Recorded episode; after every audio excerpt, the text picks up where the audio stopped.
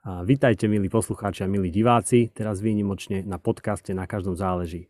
Podcaste o duše, duši, viere a spiritualite. Dnes sa rozprávame so Zuzanou Poláčkovou o pomáhaní ľuďom, ktorí utekajú pred vojnou. Ako na to, aké časté chyby robíme, ako, ako, s nimi, e, ako sa im vyvarovať a ako najlepšie to robiť, aby sme sa sami nestratili energiu a silu. Ahoj Zuzana. Ahoj, dobré ránko. Zuzana, ešte predtým, než by som si ti položil prvú otázku, položím ti pred prvú.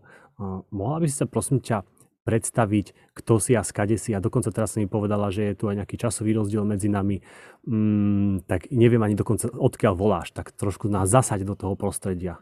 Dobrý deň, tak ja pochádzam zo Špašiniec, čo je taká malá dedinka pri Trnave, tak sa ospravedlňujem aj za trnavský akcent alebo prízvuk. Pracujem ako misionár cez 15 rokov v zahraničí a v súčasnosti pracujem pre lekárskych ambasádorov v Kanade a v Amerike. Je to organizácia, ktorá už existuje cez 40 rokov a pracuje v 70 krajinách. Ja som v súčasnosti v Belfaste, v Severnom Írsku, v Anglicku, kde som žila skoro 11 rokov, takže vlastne navštevujem kamarátov aspoň na pár dní. Hmm. A ešte tak rýchlo, čo ťa priviedlo do Kanady a do Írska? Ako, akože si tam a akože nie si tu? Keď som sa ja stala veriaca a mojich vlastne možno 22-23 rokov, keď som mala, to je okolo 2000 a vlastne neboli také možnosti na Slovensku, alebo ja som nevedela o možnostiach na Slovensku, ako byť misionárom a ísť vlastne cez slovenské organizácie. Takže prvýkrát ja som sa stala veriacou v Norsku a prvýkrát som ocestovala ako misionár do Nepálu. Tuším, som bola veriaca 2, 3, 4 týždne. A vlastne som išla cez holandskú organizáciu. A tým, že som začala vlastne cez medzinárodnú organizáciu, nejako som nadobudla aj kontakty s medzinárodnými organizáciami. Potom som si spravila certifikát v Belfaste na Bible College čo je vlastne biblická škola, zameriava sa na misionárov, ktorí chcú pracovať dlhodobo v zahraničí. A ja som sa vlastne pozrela tak bližšie, ale študovala som bližšie. A také, o, také duchovné seba zapretie, alebo aj taká seba ocelenie, keď ste v zahraničí, ako vlastne s tým, čo vidíte, môžete pracovať mentálne, psychicky aj fyzicky, aby to dlhodobo fungovalo aj pre váš organizmus, aj celkový taký súkromný život, nielen pracovný. Hmm.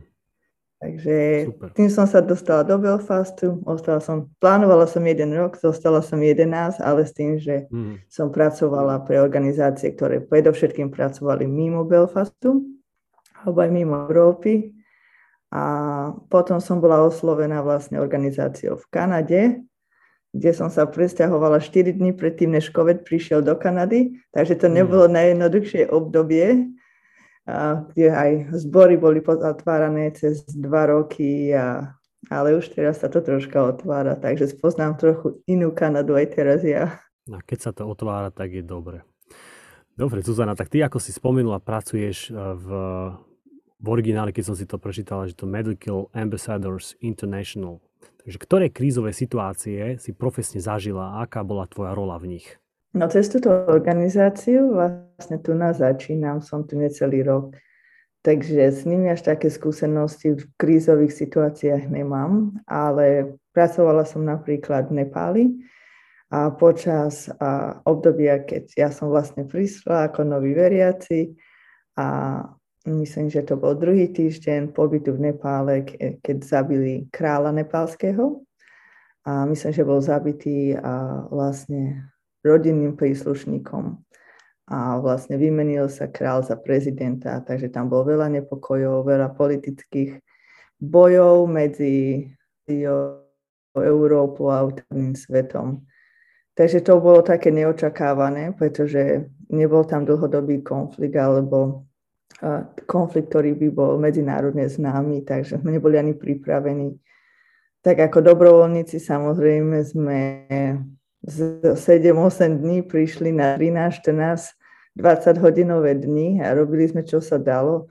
od zdravotníckej prvej pomoci, psychologická prvá pomoc, všetko vlastne. Ani nezáležalo, či sme boli úplne trénovaní, pretože bolo treba pomôcť, tak sme boli rukami, nohami a všetko. Prepač, keď hovoríš o konflikte, takže konflikt nie je len nejaký taký v, vo vládnych špičkách, že sa hádali dva politici, ako my si tu môže v, v, na Slovensku predstavíme, ale konflikt, kde dochádzalo k nejakým fyzickým násiliam aj, aj medzi ľuďmi bežnými a civilmi? Áno, tam bolo aj bombardovanie aj v hlavnom meste Katmandu, aj na námestí vlastne mesta, mesto bolo zatvorené na dlhú dobu vnútorne.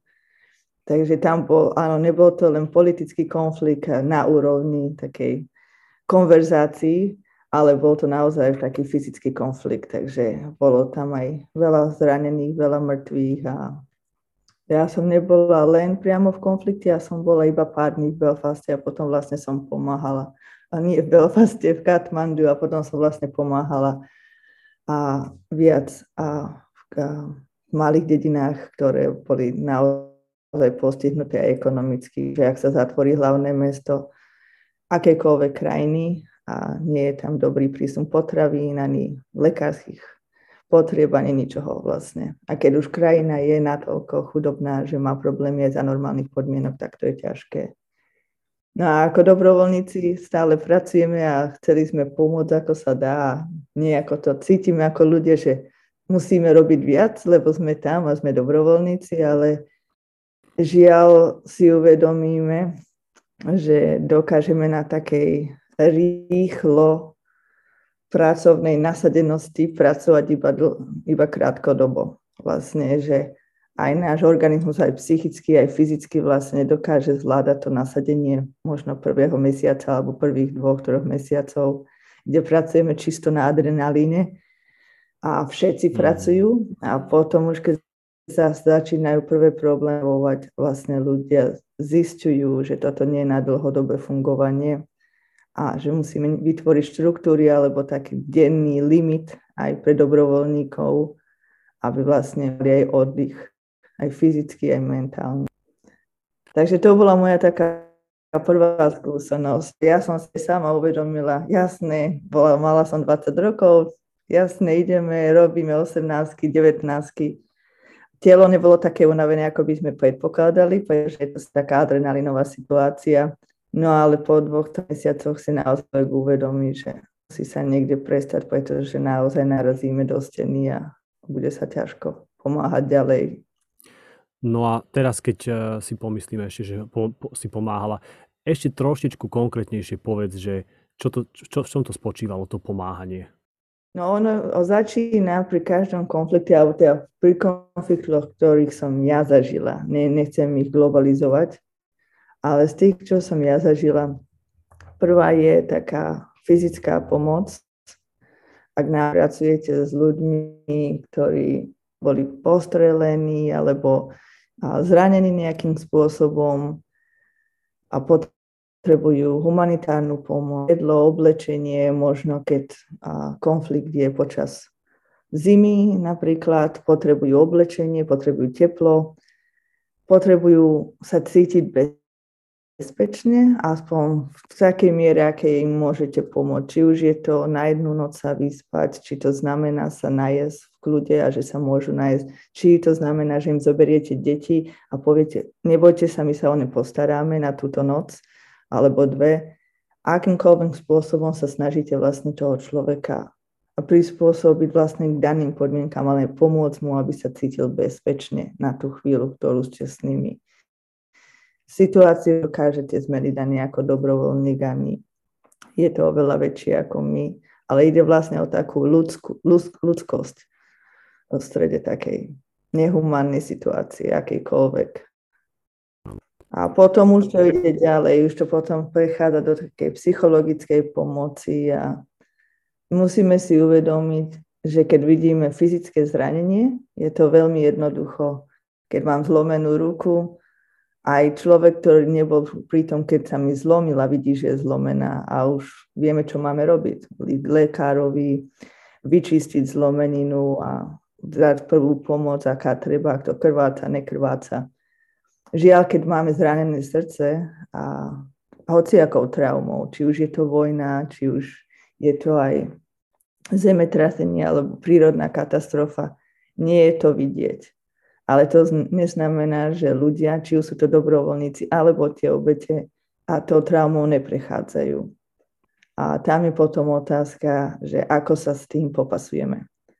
Ako môžeme podporiť našich dobrovoľníkom, pomôcť im psychologicky a emocionálne vlastne takú traumu alebo takú zran- zranenosť srdca, naozaj ich postaviť na nohy, pomôcť im, nebať sa o tom porozprávať, aj viac než porozprávať, vlastne povedať im, že je to normálne. K tomu sa ešte dostaneme.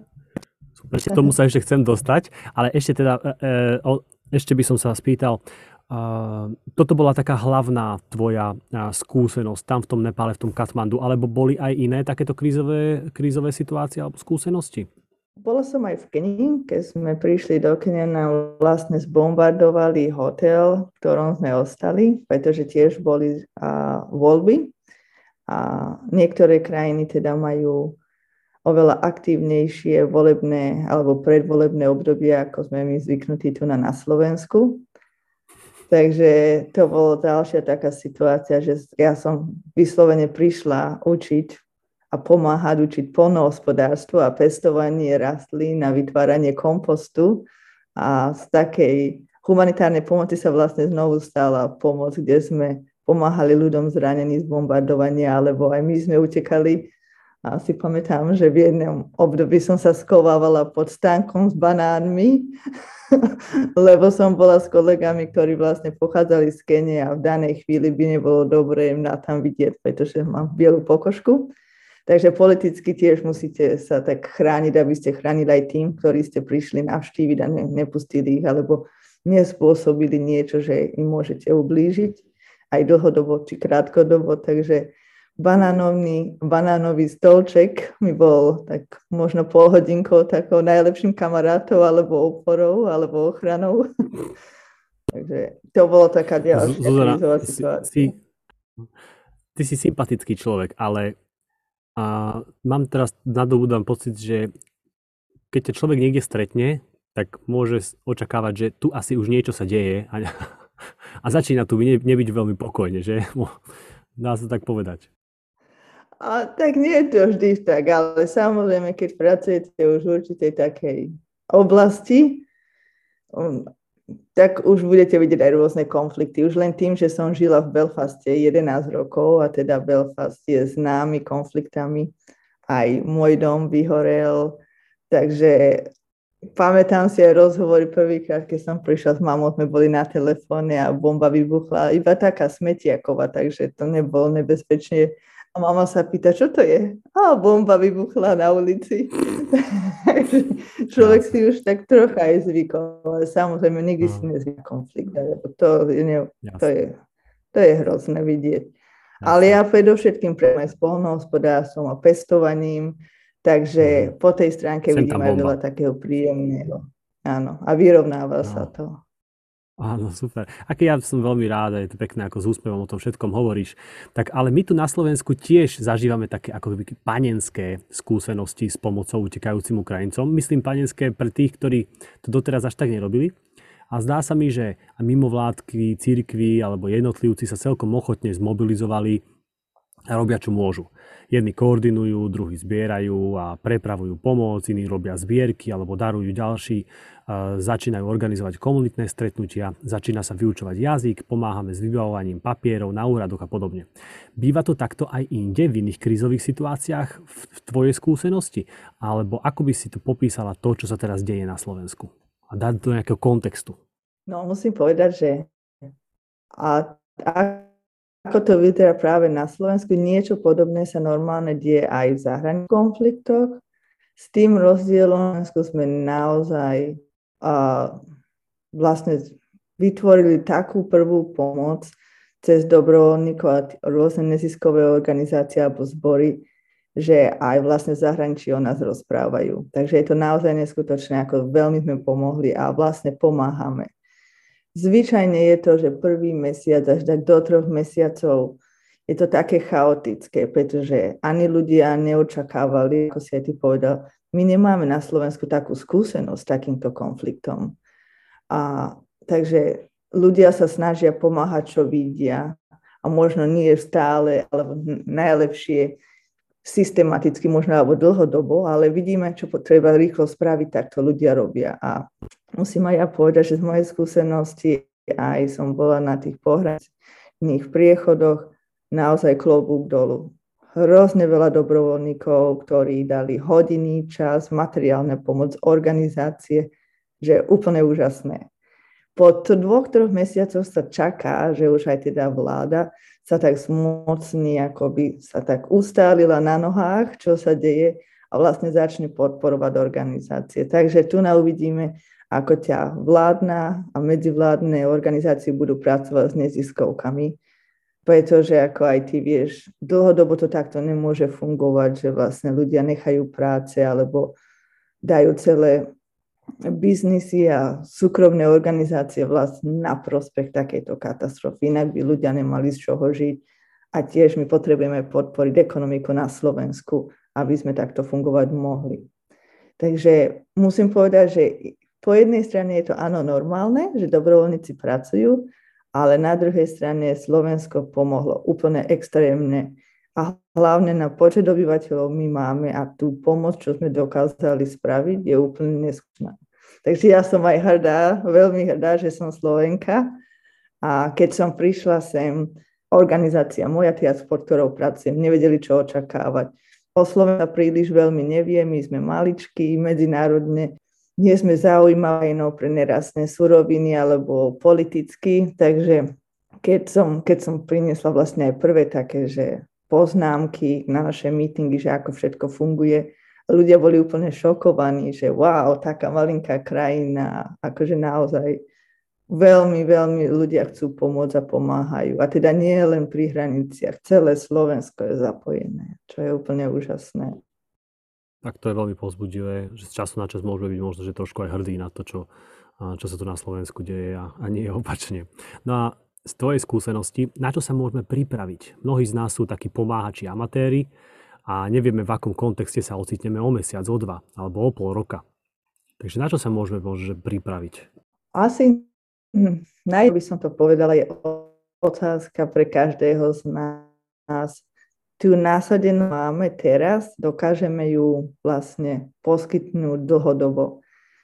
A dlhodobo nemyslím 3 mesiace, dlhodobo sú 2 až 5 rokov, čo my aj teda očakávame, že tam bude tak potrebná dlhodobá spolupráca, dlhodobá pomoc.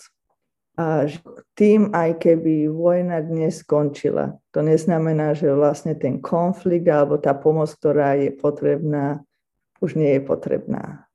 Aj keby dnes vojna skončila, vieme, že dlhodobo tam bude potrebná veľká pomoc, a tiež sa očakáva väčšinou, že imigranti budú stále vlastne prechádzať cez hranice. Skúsenosti, čo máme so Sýriou alebo aj posledné vojny, vždycky vlastne ľudia až pol rok po určitých vyhrotených situáciách alebo konfliktoch stále sa snažia nájsť nový domov.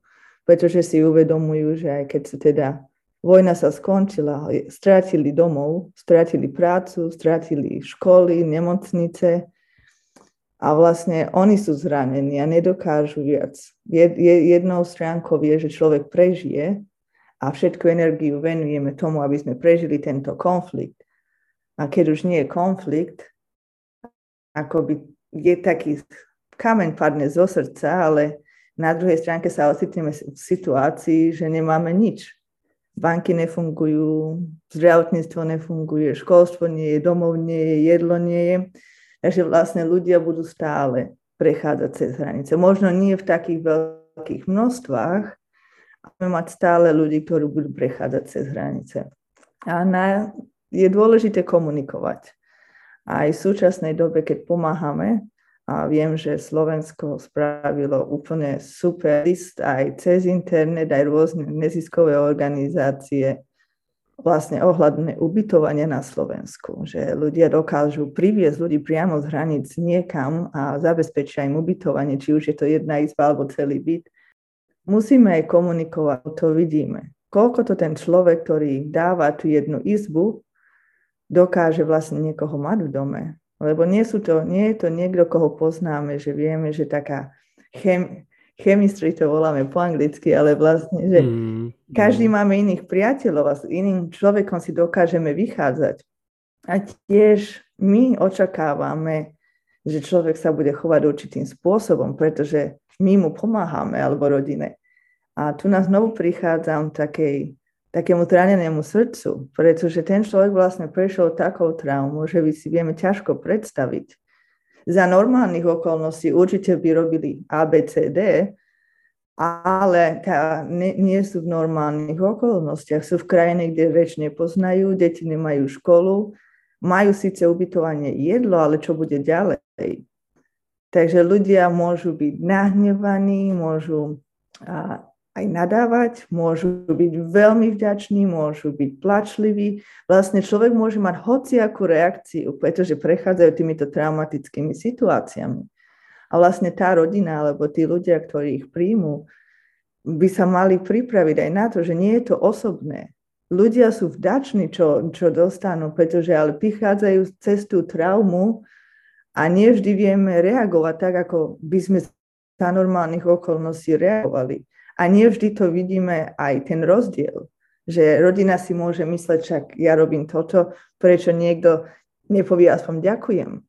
A vlastne pre toho človeka, ktorý príjma pomoc, vidí, mal som toto všetko, celý život som na to pracovala, teraz mám jednu izbu, ani tá nie je moja, neviem, čo mám robiť, nemôžem kúpiť jedlo, nemôžem pomôcť, Takže aj ten človek sa tak cíti zle, že nechce byť stále pomáhaný. A, a vlastne ak mm. komunikujeme, že je to dlhodobé alebo krátkodobé ubytovanie, tiež pomôže. Či už to pomôže tomu človeku, ktorý poskytuje to ubytovanie, že si zadefinuje 2-3 mesiace alebo 3-4. A tiež to pomôže tomu človeku, ktorý príde, pretože vedia, predstavte si situáciu, ja, ja som napríklad matka a mala by som dieťa Všetky ostatné mamičky okolo nás si nájdú prácu, a deti začnú do školy chodiť, ale pretože ja emocionálne nedokážem sa naučiť tú reč, alebo stratila som veľa ľudí a nedokážem sa tak vyrovnať s tým. Mi to môže trvať dlhšie než mesiac alebo tri. A teraz mi dojde tá hostovská rodina a povie mi, no, tri mesiace vypršali, musíš si nájsť ubytovanie. Kebyže to viem dopredu, tak si poviem, áno, tri mesiace sa blížia, musím, musím sa snažiť niekde, či už pomôcť nájsť, aj keď nedokážem ja vyriešiť ten problém, ale začať komunikovať. Ale keď, kebyže som nevedela, tak si myslím, jej, niečo som urobila, všetko je moja chyba, nedokážem ani pre dieta a izbu zabezpečiť. Vlastne a človek prechádza ďalšou traumou, popri tej hlavnej, ktorou vlastne mm. prišli. A iba tam pomôže proste komunikovať. A tiež, čo som zistila situácia teraz rozhovormi s ľuďmi, ktorí poskytli ubytovanie, pokiaľ také niečo nezažijeme, nevieme 100%, či to my zvládneme, alebo naša rodina to zvládne. Ak máme deti, ak máme manželku, manžela, ale aj keď sme slobodní, nedokážeme žiť s každým. A ak naozaj vlastne Boh nám dá rodinu a ja rodinu vidím ako dar od Boha, a musíme tú rodinu aj tak, musíme sa k nej správať ako dar od Boha. A preto by sme sa nemali cítiť vinní, ak po mesiaci zistíme, že toto vlastne nefunguje. Že vlastne moje deti potrebujú ten priestor, mám tínedžerov, potrebujú ten priestor, aby oni sa rozprávali, že áno, môžu mať možno jednu izbu na mesiac, dva, ale dlhodobo to vlastne pre rodinu ani pre zdravie mojej rodiny nie je dobré. A si myslím, že aj organizácia aj zbory by mali mať takú otvorenú konverzáciu. Môžete prísť hoci kedy.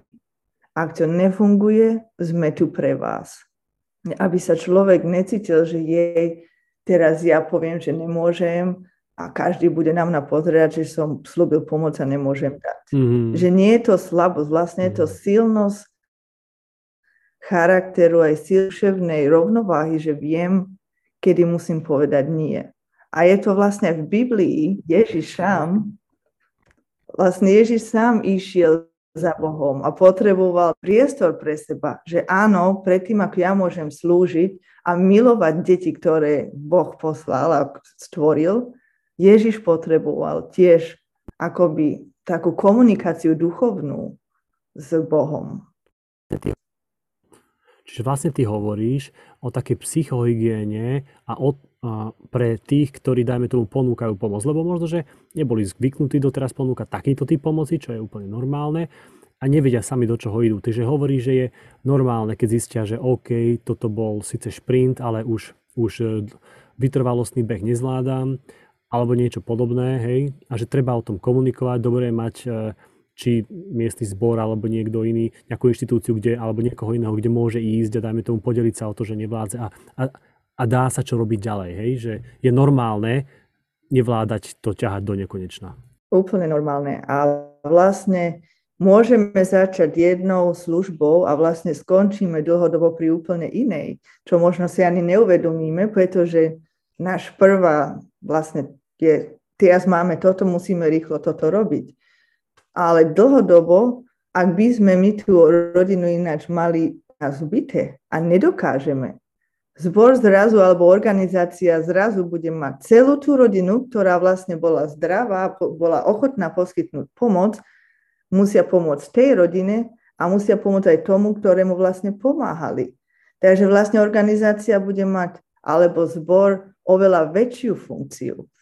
Otázkou je, ako, ako naozaj utvrdiť tých dobrovoľníkov a tých ľudí, ktorí majú niekoho doma, že ten zbor a organizácia sa naozaj zaujíma, v akej situácii sú.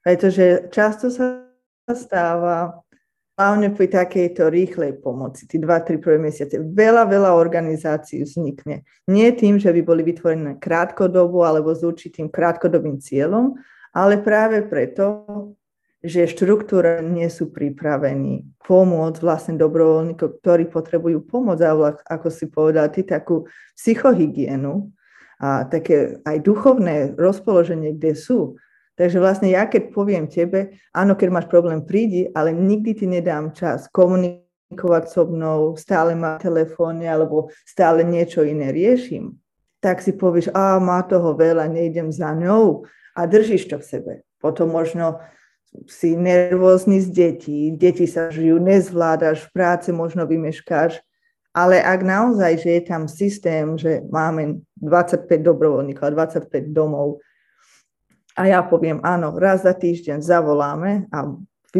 pol hodinu alebo hodinu, koľko budú potrebovať, strávim ten čas. Či už je to rozprávanie o úterkách, ktorý ten človek potrebuje, alebo je to naozaj riešenie nejaké psychologickej traumy alebo aj fyzických problémov. Ľudia prídu, nie sú vždy zdraví, potrebujú možno lekárskú pomoc a kde sa obrátiť, alebo iba bežné konverzácie, rozmýšľanie iné.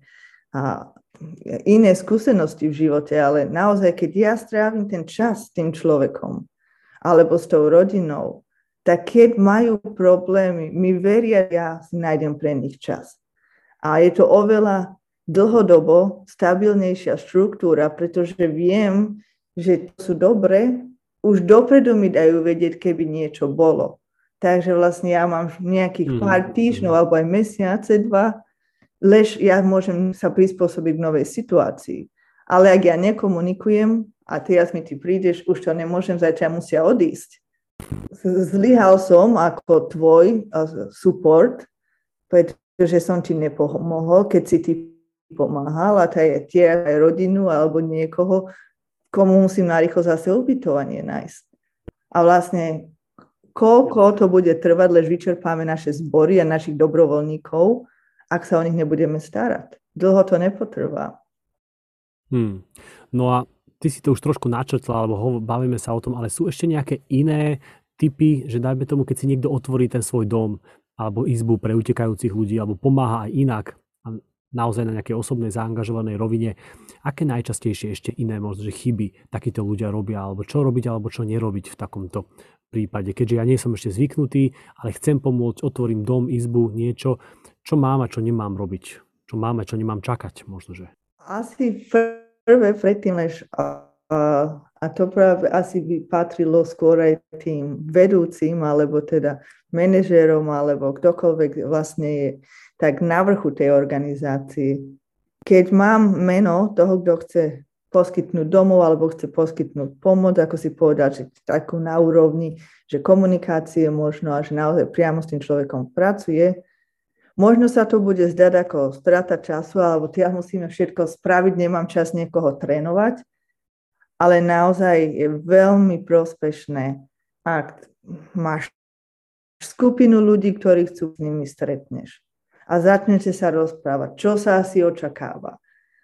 Ľudia môžu byť nahnevaní, môžu mať výbuch hnevu, výbuch plaču, alebo úplne, že až taký akoby zmrazený, že nemajú žiadnu možnosť rozprávať, nevedia vysloviť, čo potrebujú, nevedia povedať, čo nepotrebujú. A my ako dobrovoľníci možno aj, že všetko za nich spravíme, že im nedáme tú možnosť, aby sa cítili, že stále dokážu kontrolovať niečo. A je to hrozne dôležité zo psychologického hľadiska aj pre nás ľudí. Či už je to malé rozhodnutie, čo bude na obed pre to dieťa, alebo malé rozhodnutie, či idem na prechádzku, ale musíme dať tým ľuďom, ktorí prichádzajú, možnosť robiť rozhodnutia. V našich očiach to môže byť úplne banálne, ale keď si to predstavíte, že ste stratili všetko, pevnú pôdu pod nohami a možno ste sa stali zrazu hlavou rodiny a možno máte iba niektoré deti zo sebou, druhé museli zostať, vlastne ten, čo človek sa dostáva do takej bubliny a ak my mu zabezpečíme všetko a nikdy sa nespýtame, čo naozaj potrebujú, my vlastne vytvárame človeka, ktorý bude dlhodobo závislý od nás. Namiesto toho, aby sme vytvárali ľudí, ktorí sa postavia na vlastné nohy. A vlastne to je dôležité, aby sme dlhodobo nevytvárali ľudí, ktorí budú závislí iba od nás. Ale naozaj pomôcť ľuďom hociaké malé rozhodnutia. Či už chcú pomôcť v kuchyni, chcú uvariť večeru, akože chcú sa poďakovať, alebo sa chcú porozprávať, alebo možno som mala prípad, že mi rozprávali, že chceli šiť, tak ušili kabelky alebo niečo. Proste naozaj pomôcť tomu človeku sa postaviť na, nohy a spraviť menšie rozhodnutie je veľmi dôležité. A my ako dobrovoľníci alebo hostovské rodiny si to tiež musíme uvedomiť. Že ako náhle chceme pomáhať, chceme urobiť všetko, chceme im všetko vybaviť, ale koľko to môžeme robiť. A potom je oveľa horšie a je to oveľa traumatickejšie pre toho človeka, keď sme všetko robili a zrazu prestávame. Pretože psychicky ani my nezvládame, musíme ísť možno späť do práce a rôzne iné konflikty a situácie môžu nastať že jedno z takých je, že áno, pomáhať. Samozrejme, prvé, prvý týždeň aj všetko treba aj s papierovačkami prekladať, ale naozaj sa aj snažiť a pýtať sa otázky. Chcete pomôcť? A ak povedia nie, akceptovať to, dať im ten priestor a možno sa spýtať v inej situácii alebo možno sa opýtať na niečo iné. Že nebyť frustrovaný, pretože vidíte, že by to išlo rýchlejšie, ale pretože ten človek nie je pripravený, tak to trvá, dlhšie. Unáhlením, rýchlo, rýchlo vybavovačkami, ak ten človek nie je pripravený, vlastne mu nepomáhate. Ak ja som není pripravená spraviť rozhodnutie, či moje dieťa ide tam alebo do školy, dať mi ten priestor, možno vysvetliť, čo je škola, aká, možno sa s rodičom je to moje dieťa, aj keď idem z tých traumatických situácií, stále som matka, stále som zodpovedná za moje dieťa. A ak cítim, že môžem toto spraviť, vlastne som nezlyhala ako matka. A vlastne to sú otázky, že ľudia budú cítiť, že zlyhali v tých funkciách, v ktorých sú. Či už ako zamestnanec, či už ako dcera, ako dieťa, ako matka, ako sestra. Takže aj pripraviť sa aj na, aby sme si naozaj uvedomili, že musíme im dať priestor. A trauma, ako som hovorila, ne, nevidíme a ľudia možno budú potrebovať aj viac než nejakú prvú psychologickú pomoc. Určite budú potrebovať viac. A vlastne aj taká stretávka s ľuďmi, s dobrovoľníkmi v organizácii, že dokážem, môžem rozprávať, čo vidím v tej rodine, že si myslím, že možno nejaká iná potrebná pomoc. Ale ja som není expert, ale ak nemám nikoho, s ktorým sa môžem porozprávať, vlastne mám rodinu, ktorú vidím, že potrebuje pomoc a ja im nedokážem pomôcť. A dlhodobo a vlastne to nebude fungovať. Zabezpečiť aj pre tých dobrovoľných podmienky, že môžu rozprávať, čo sa deje. Bez toho, aby boli kritizovaní, bez toho, aby niekto povedal, jej, tá si niekoho zobral, teraz nevie, čo s tým robiť. Nie. Vlastne akceptovať človeka, že chcel pomôcť a pomáha, ale možno toto je nad rámec. Alebo možno rodina naozaj potrebuje také iné zázemie a nový človek alebo celá nová rodina možno dlhodobo nefunguje a to je úplne normálne. Takže neviem, či to je, čo napr- si sa pýtal, ale to je taký základ. Dobre, je to, je to, sú to, nie, nie len to je to, čo som sa pýtal, ty dokonca, že mám pocit, že niekedy tak predbehneš moju otázku o jednu, že už sa nemám čo opýtať. Ale teda by som to zhrnul, čo som pochopil, alebo tak do, dal do kocky, že dajme tomu, a my tí, ktorí otvoríme, dajme tomu svoje domovy alebo izby alebo nejakú náruč, môžeme zažívať e, taký trošku rozčarovanie alebo, alebo možno, že niečo neočakávané v tom chovaní aj tých e, prichádzajúcich ľudí. Nie len z hľadiska toho, že je tu nejaký kultúrny rozdiel, čo je, nemusíme sa tváriť, že nie je, však už o 50 km vedľa je kultúrny rozdiel môže byť. Ale ešte aj v tom, že ten človek môže byť naozaj v traume a my nemáme právo veľmi hovoriť, či má ten človek byť právo v traume 2 dní, 3 dní či mesiac a ako si cez tú traumu prechádza, ako sa z nej dostáva, ako na ňu reaguje, veď každý individuálne. Čiže mix týchto mm, premenných, hej, iná kultúra plus trauma, plus čo všetko možné iné možno, že a môže naozaj spôsobiť to, že my, že, že musíme byť proste trpezliví a vidieť, že dať tým ľuďom, ako hovoríš, priestor, čas a, a, a veľmi opatrne tam, tam pristupovať.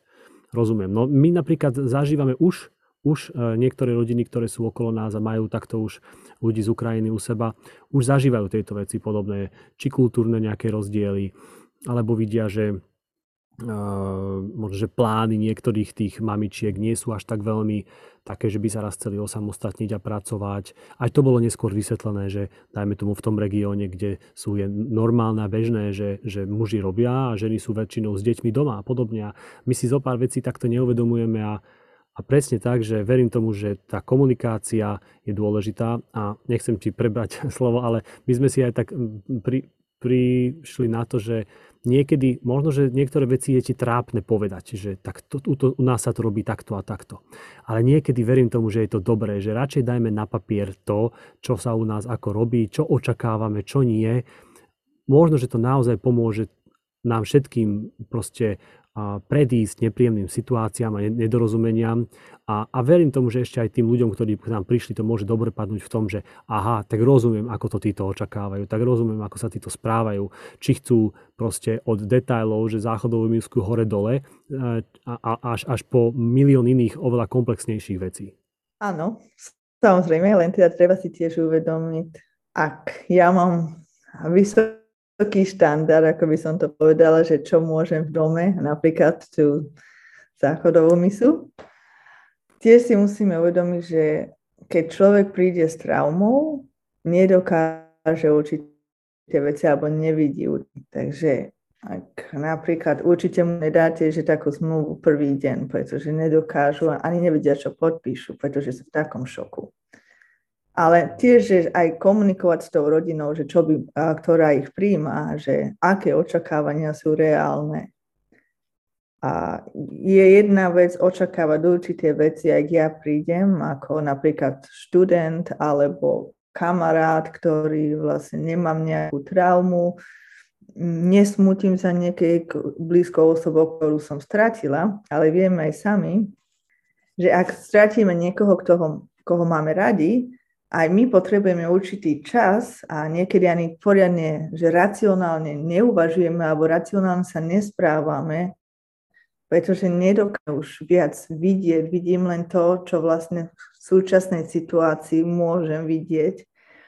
Takže aj tým pomáhať pri tej komunikácii tým rodinám, ktoré príjmajú, že a naozaj, ak ja niekoho dostanem a napríklad mali sme zmluvu, je dobre niečo mať na papieri, aby sa vedel hlavné očakávania a hlavne sa dá prísť. Pozri, tu nás sme sa rozprávali o tom, že ten človek to nevidí ako kritiku osobnosti mňa, ale vidím, aha, áno, toto sme podpísali, tuto to, to neurobila, alebo nevidím, tak je to úplne na inej úrovni komunikácie a väčšinu ľudia nie sú zranení alebo sa necítia, že držím to, držím to a potom vybuchnem, pretože si myslím, toto je normálne a prečo to nerobíte. ale vysvetliť tým nám, že naozaj možno je lepšie dobe ubytovanie a naozaj vidieť, že či dokážeme fungovať, že toaleta mi sa bude stále hore, alebo kohutík vody bude kvapkať, alebo pohár bude hoci kde, ale nie v drese. Takže, alebo deti, že napríklad normálne správanie sa môže zmeniť, že dieťa sa zablokuje, nedokáže rozprávať, alebo bude mať tantrim. Dokážeme s neustálým takým krikom pracovať v dome, vieme sa aj my uvoľniť. Takže aj taká komunikácia, či už z tých zborov alebo z organizácií, či už pozvať psychológa alebo nejaký counseling, naozaj, že pozvať odborníka a nie vystrašiť ľudí, ale dať im také reálne očakávanie, že a naozaj s ľuďmi, ktorí prešli cez extrémne situácie, a možno v ich krajinách boli finančne oveľa lepšie ako tá rodina, ktorá ich príjma. Možno ich očakávanie, pretože v tom, čo žili, bolo vyššie, možno mali vyšší štandard, než tá rodina, ktorá im dáva. A ja si môžem myslieť, ja som vám dala všetko, čo som mala a stále nie ste spokojní. Ale to neznamená, že ten človek je nespokojný, alebo nemusí to znamenať. Vlastne znamená, že áno, že on bol naučený na určitý štandard a teraz má problémy pracovať v inom štandarde s tou traumou, s tým smútením a všetkým, čo prechádza. Takže to tiež je dobre o tom sa porozprávať. A naozaj, ako si aj ty povedal, vedľa je už iná sociálna situácia, sociálna, politická situácia. Aj to je dobré a naozaj znovu späť ku komunikácii ak dokáže komunikovať s rodinami, s dobrovoľníkmi, takéto veci ľudia budú iba raz, duchovne, fyzicky, emocionálne, pretože sa učíme niečo nové. Ja teraz tiež môžem povedať pár príkladov, ale nie Afrikan môže počúvať, aj toto môže mať úplne inakšiu skúsenosť. A povie si, toto na mňa neplatí. V takýchto krízových situáciách je naozaj dobre komunikovať a rásť spolu. Pretože keď, keď máme, že určitú skupinu ľudí, ktorá príde z určitého stresoru, či už je to vojna, alebo zemetrasenie, alebo v našom prípade teda vojna, určité charakteristické vlastnosti tých ľudí uvidíme, pretože vyrástli v podobnej kultúre, v podobnom režime, takže určitú takú kultúru uvidíme, ale ak nekomunikujeme, ju nespozorujeme a ak ju nespozorujeme, nevieme, s čím robíme. Takže vlastne komunikácia aj medzi zbormi alebo týmito organizáciami na také otvorenej úrovni, čo napríklad nefunguje a že nevynakladať môr viac energie, tiež pomôže. Ak viem napríklad, toto nebude zo súčasnej slovenskej situácie, ale viem Nepáli, ak nefunguje dávať nábytok ľuďom, čo sme dostali tiež ako dobrovoľníci, pretože oni sedia na zemi, kultúrne je to veľa peňazí, zbytočná energia, nikto použijú ten nábytok na kúrenie. Áno. A zase, keď ja zeberiem ako organizácia, ktorá darovala nábytok a niekto mi páli nábytok, ktorý som ja dal, to úplne, že niečo nehoraz, neúcta k môjmu daru. Ak by sme nekomunikovali, takéto situácie sa aj tu na budú diať. Možno nie v extréme ako pálenie nábytku, ale aj emocionálne alebo rôzne konflikty a naozaj nechceme byť komunitu, že máme veľa dobrovoľníkov, ktorí vyhoreli, veľa ľudí, ktorí chceli ostať na Slovensku, ale pretože boli v tej situácii, kde tí lokálni ľudia vyhoreli, vlastne, že sa vytv- začnú vytvárať také negatívne myšlienky alebo negatívne emócie. A len kvôli tomu, že vlastne neboli sme pripravení. Lebo ani tí ľudia, ktorí prídu takéto pripravené, nie je podľa tabulky si nemôžeme dať človeka, áno, takto budú reagovať. Lebo každý sme tak individuálni, že nedokážeme to. Naozaj komunikácia je... Jasné. Jasné. Číslo jedna. Áno. Dobre, dobre. Ešte, že máme iné jazyky. Hej. tak už nejako sa dohovoríme. Dobre, a taká posledná otázka, vlastne ona bola rozdelená na dve, ale viac menej taká istá je, že a, zhrnúť, zhrnúť to naozaj v jednom, dvoch vetách. Čo by si povedala, odporúčila ľuďom, ktorí sa rozhodli pomáhať, dajme tomu tým, že môžu u seba ubytovať nejakých Ukrajincov v tomto prípade, alebo že otvoriť im nejakú izbu vo svojom byte. Čo, v kocke, čo by si im poradila v dvoch vetách? Najskôr by som povedala super, som rada, že ste v týme, že chcete pomáhať. A možno by som odporúčila komunikovať s rodinou, ktorá už má utečencov a komunikovať s organizáciou alebo keď na, človek možno nie je v organizácii, ale môže vedieť o organizácii, ktorá to tak zastreší alebo zbor, aby som išla komunikovať a spýtať sa, čo treba očakávať, aká sa ne, pretože ten človek je v traume. Je to super nápad a je to, že vidíme ľudské sa to popí. Naozaj aj reálny. Mám rodinu, dokáže to zvládnuť, pretože ja si myslím, že to zvládnem. Dokáže to zvládnuť moja manželka, pretože ja to zvládnem, alebo moje deti. A áno, vlastne také asi na sa spí komunikovať rodine, lebo som videla aj to, žena hrozne chcela pomôcť, tak zaregistrovať celú rodinu, ale vlastne to neprediskutovala s manželom, s deťmi. A potom bol problém. A tiež si treba uvedomiť, keď odtáte svoj dom, alebo možno nie dom, ale vlastne svoju rodinu, ak je to iba izba v dome, vlastne je to celá tá rodina, vlastne otvárate takú najintímnejšiu súčasť vášho života pre niekoho, kto vôbec nepoznáte. Ako zraniteľní ste a koľko dokážete ako prijať. Takže to je tiež vec že si musíme uvedomiť. A necítiť sa, že musím dať, pretože mám jednu izbu, lebo každá, ak to nezvládnem, je lepšie pomôcť iným, inou cestou. Pretože ak ste vyčerpaní, tak nedokážete pomôcť nikomu. Výborne, super, to je veľmi dobrá rada. Ďakujem. Už aj internet trošku sa nám tu ozýva, že nám chce prekaziť náš rozhovor, tak už naozaj posledná táto otázka, ale v zmysle na druhú stranu, že čo by si poradila našom prípade ako zborom e, kresťanským, dajme tomu, ktoré, ktoré nejakým spôsobom môžu organizovať, zastrešovať nejakú takúto pomoc, alebo v sekulárnom e, prostredí, dajme tomu nejakým samozprávnym organizáciám alebo nejakým neziskovkám, ktoré to tiež takto zase rieši. Čo, čo by oni mali robiť alebo nemali robiť? Asi neviem, či som odborník v takej oblasti, či môžem povedať, ale určite ako so zbormi, aj sme sa teda rozprávali s Tierkou, kde ja patrím, že naozaj robí tréningy prvej psychologickej pomoci a vlastne je to cez americkú bazu a robíme tiež tréningy Beyond Disaster, čo je špeciálne pre ľudí, ktorí pomáhajú pri vojnách alebo rôznych traumatických situáciách. A tretie, čo aj ja som súčasť, je vlastne Healing Trauma of the Wound, čo znamená vlastne pomáhať tomu srdcu uzdraviť. A sú to všetky viac psychologické, psychické pomoci, ale sú veľmi dobré a naozaj stávate tým dobrou, ktorý vám dokáže dlhodobo fungovať a dokážu vytvárať medzi sebou podporné systémy. Že nie je to od hora dolu, ale naozaj, keď na, pomôžeme ľuďom s tréningom, ako sa o seba starať, dokážu sa potom aj jeden od druhého starať v týme dobrovoľníckom.